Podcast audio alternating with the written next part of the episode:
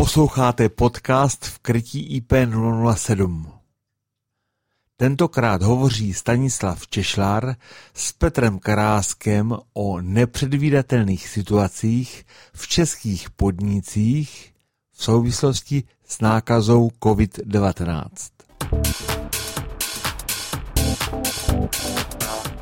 Ve spojení jsem nyní s Petrem Karáskem, viceprezidentem České asociace Interim Managementu. Přeji hezký den, dobrý den.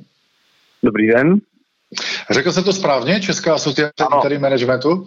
Ano, naprosto. E, Povídat si budeme o dopadech koronaviru na firmy a jak je zvládnout. Ještě než vám předám slovo, tak eh, připomínám pro posluchače, že eh, tato vaše profesní asociace združuje interim manažery a zprostředkovatele v oblasti eh, interim managementu.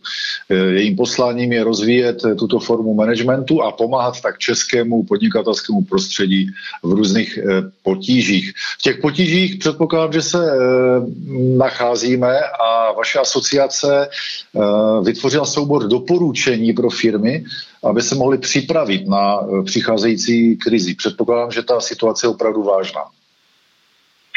Uh, ano, zdá se nám, že ta situace vážná zejména bude, protože v současné chvíli uh, řeší většina firm takové ty operativní problémy s hygienou, se zdravím svých zaměstnanců nebo ochranou zdraví zaměstnanců, s výpadkem některých zaměstnanců, ať už z důsledku karantény, případně těch zahraničních eh, pracovníků, s výpadkem některých dodávek.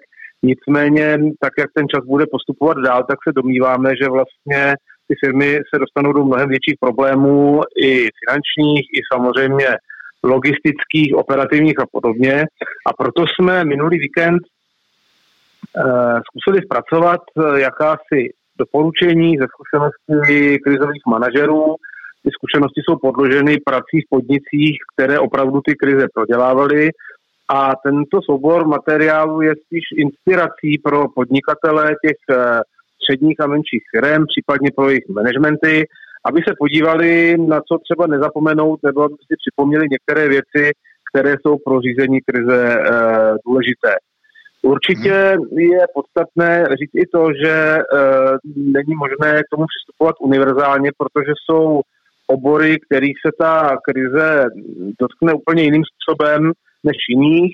Příkladmo e, výrobci e, zdravotnických potřeb, dezinfekcí, případně potravináři samozřejmě jsou úplně v jiné situaci než třeba strojaři a případně potom firmy, které poskytují nebo vyrábí zbytné služby nebo zbytné výrobky. Mhm.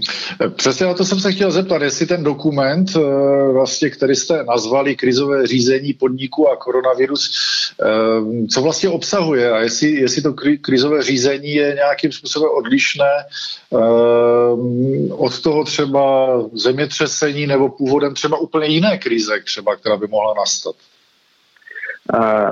Určitě odlišné je. V každém případě krizové řízení je disciplína sama o sobě která je hodně odlišná od běžného managementu. Já bych to porovnal asi eh, v paralele se zdravotnictvím, jako běžné léčení je odlišné od eh, urgentního léčení, to znamená, to jsou nějaké ten, ty náhle stavy eh, po úrazech nebo nějakých nepředvídaných kolapsech a podobně. A samozřejmě v, tom, v té urgentní medicíně mm, platí trošku jiná pravidla, než platí v tom běžném, běžném léčení. Něco podobného je i v tom managementu, kdy samozřejmě ten běžný management eh, podniku by si měl umět zvládat ty běžné i problematické situace do značné míry sám, případně nějakou pomocí třeba nějakých poradců, konzultantů a podobně. Nicméně už ty kolapsové stavy, ty kritické stavy, krizové stavy, tam už eh, se doporučuje, aby minimálně konzultoval eh, s někým, kdo je odborníkem na tuto oblast, s někým externím, případně i e, vlastně si angažoval krizového manažera nebo krizový tým, protože e, když to porovnáme zpátky, se vrátím k tomu zdraví, když si vybavíte, že se vám stane nějaký úraz tak, nebo někomu z vašich blízkých, tak přece jenom jste v jakémsi šoku.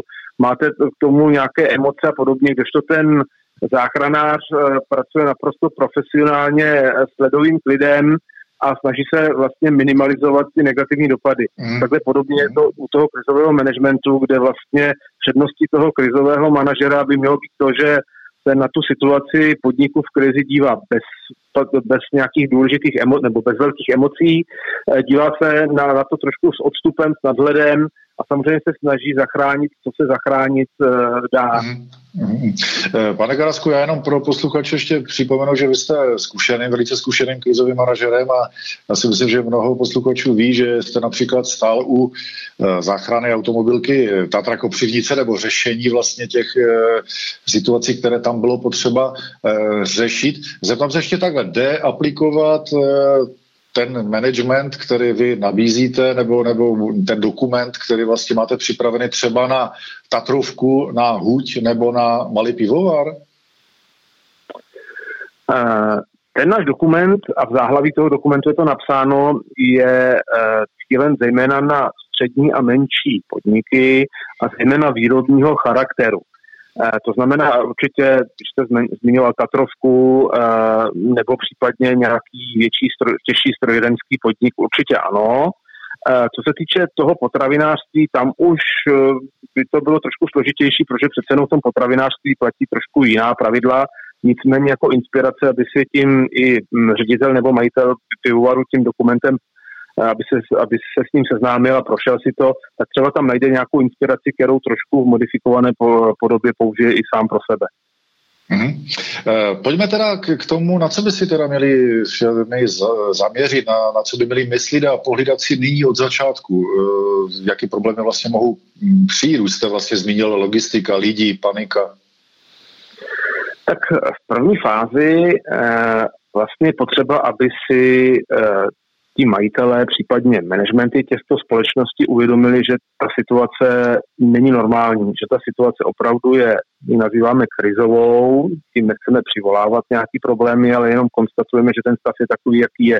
Na uvědomit si, že je krize. Krize znamená jakýsi zlom toho předešlého fungování, že věci nefungují tak, jak fungovaly předtím, že se nedá pokračovat podle stávajících plánů, které byly připraveny na hospodářský rok, třeba v tomto případě 2020, a že je potřeba něco zásadního udělat. Eh, to znamená, to je první takové doporučení, zastavit se trošičku na chvilku, podívat se na tu situaci z nadhledu a říct si fajn, tak jako v tuhle chvíli je to nepříjemný, je to nějaká negativní záležitost, která přišla zvenčí, která nás může ovlivnit a může nás ovlivnit až tak, že vlastně to může stát i život ten, toho, podnik, to, toho podniku jako takového, tak je potřeba vlastně se podívat, co se dá zachránit, jak se to dá zachránit a přestat vlastně takovým tím mikromanagementem s tou panikou, která možná je jaksi kontraproduktivní a kde se ten, to operativní řízení, které vlastně z ty paniky vyplývá, tak to se dá použít opravdu pro pár prvních hodin nebo okamžiků té krize, nicméně nedá se použít pro vyvedení toho podniku z krize.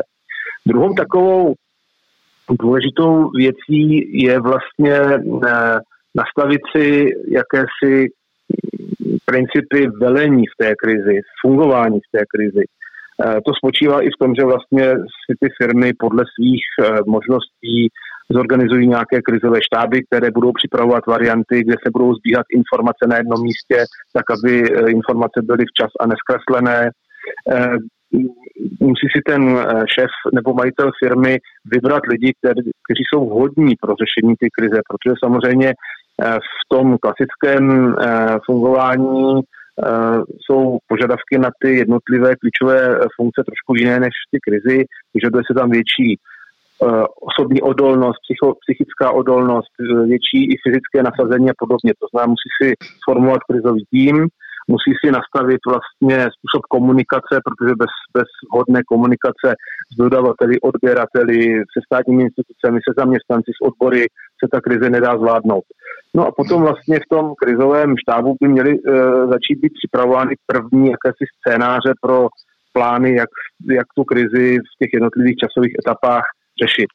Je potřeba myslet i na zpětnou vazbu, protože v takové situaci, kde i přece jenom ta všeobecná panika funguje, tak eh, je potřeba vědět, že pokyny, které těm lidem eh, ti krizoví manažeři dávají, že ti zaměstnanci jim dobře rozumí.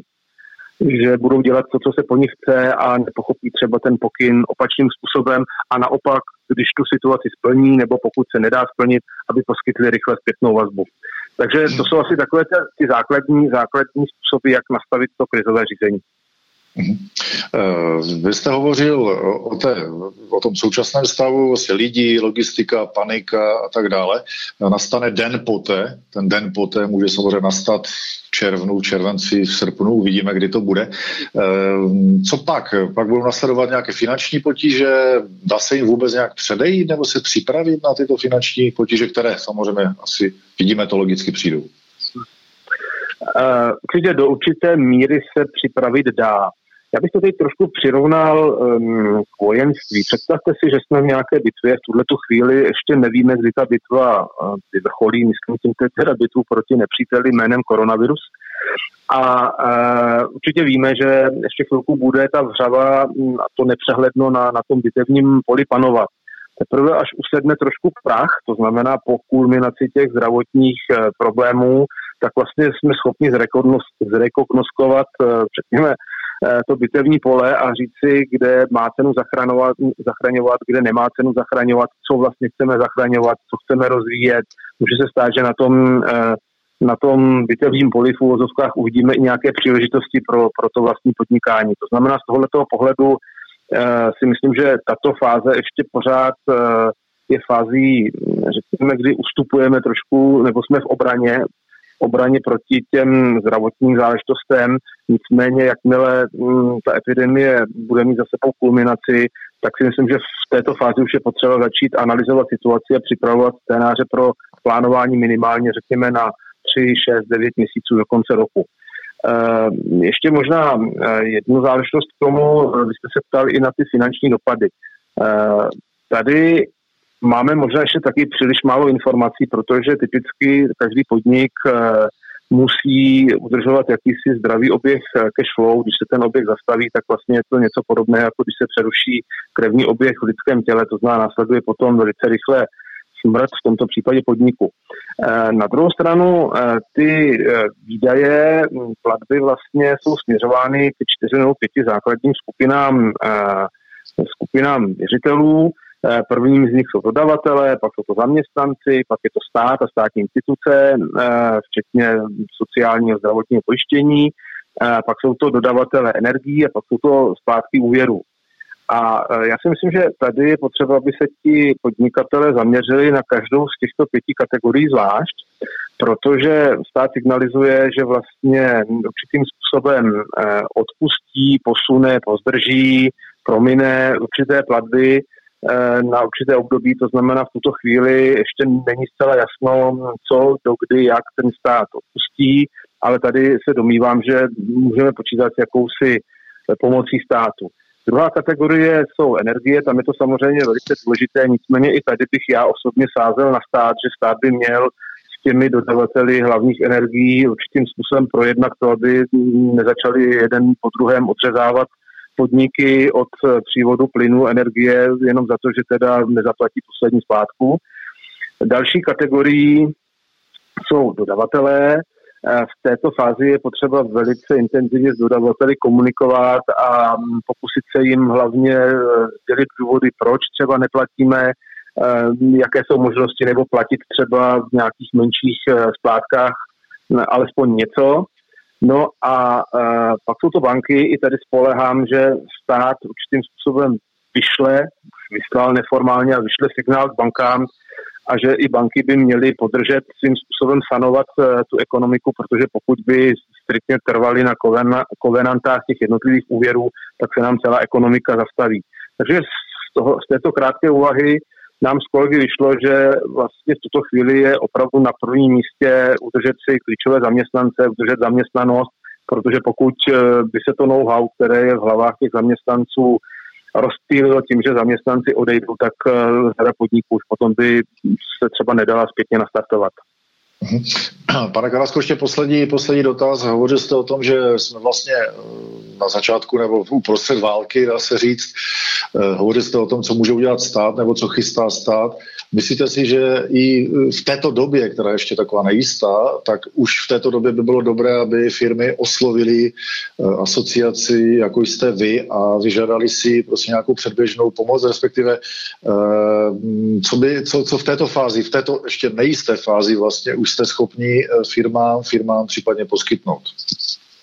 Tak eh, Česká asociace interim managementu združuje tři typy interim manažerů. Substituční, projektové a, a řekněme krizové. Eh, to znamená, mm, pokud eh, firmám třeba vypadne klíčový zaměstnanec v logistice, ve financích nebo někde jinde, myslím tím opravdu na manažerské pozici, a potřebují rychle vlastně někoho, kdo tam naskočí a pomůže jim s tou situací, protože třeba ten eh, kmenový pracovník je v karanténě, tak to je přesně oblast toho substitučního managementu, kde v řádu jednotek dnů je, je připraven ten eh, interim manažer, pokud samozřejmě nemá jiný projekt, eh, naskočit.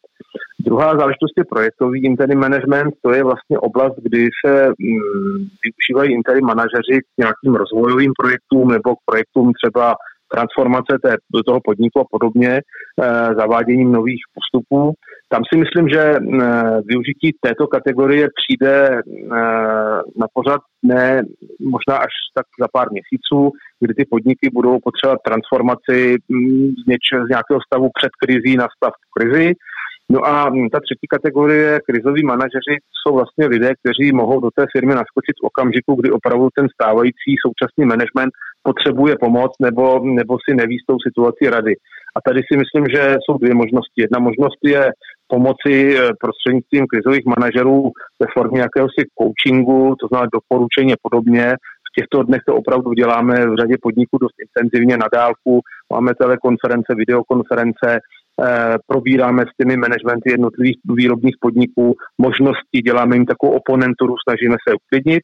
No a druhá, druhá část té role přijde možná za několik týdnů nebo za, za několik měsíců, eh, až ta zdravotně hygienická opatření budou trošku za náma, nebudou tak intenzivní a podniky se budou vracet k normálnímu životu, ale ten život bude už v naprosto změněných podmínkách a tady možná některé ty firmy ocení eh, ten zásah, eh, tu profesionalitu těch krizových manažerů. Někdy si to třeba, někdy se s tou situací vypořádají sami, některé opravdu třeba sáhnou po této možnosti pomoci.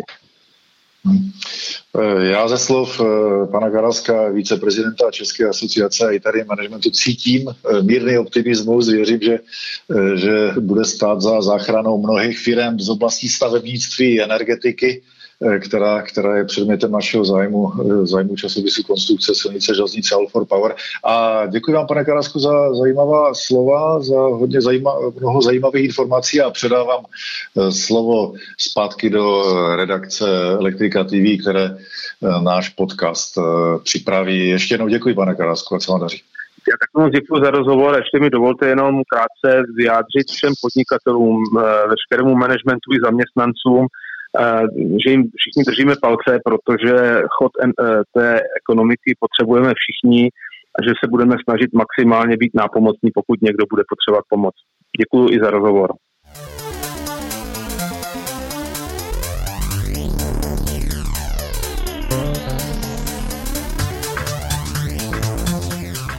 O dopadech na české firmy v souvislosti s nákazou COVID-19 a jak vše zvládat, hovořil Stanislav Češlár, šéf-redaktor časopisu Konstrukce, s Petrem Karáskem, víceprezidentem České asociace Interim Managementu.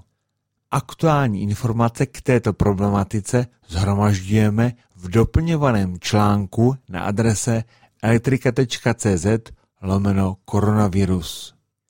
Postřehy z praxe si rychle sdělujeme diskuzním tématu uvedené adresy. To byly zprávy v krytí IP 007 k 23. březnu 2020. Pro svá varování, zkušenosti nebo také i pozitivní zprávy použijte telefonní linku 773 123 100.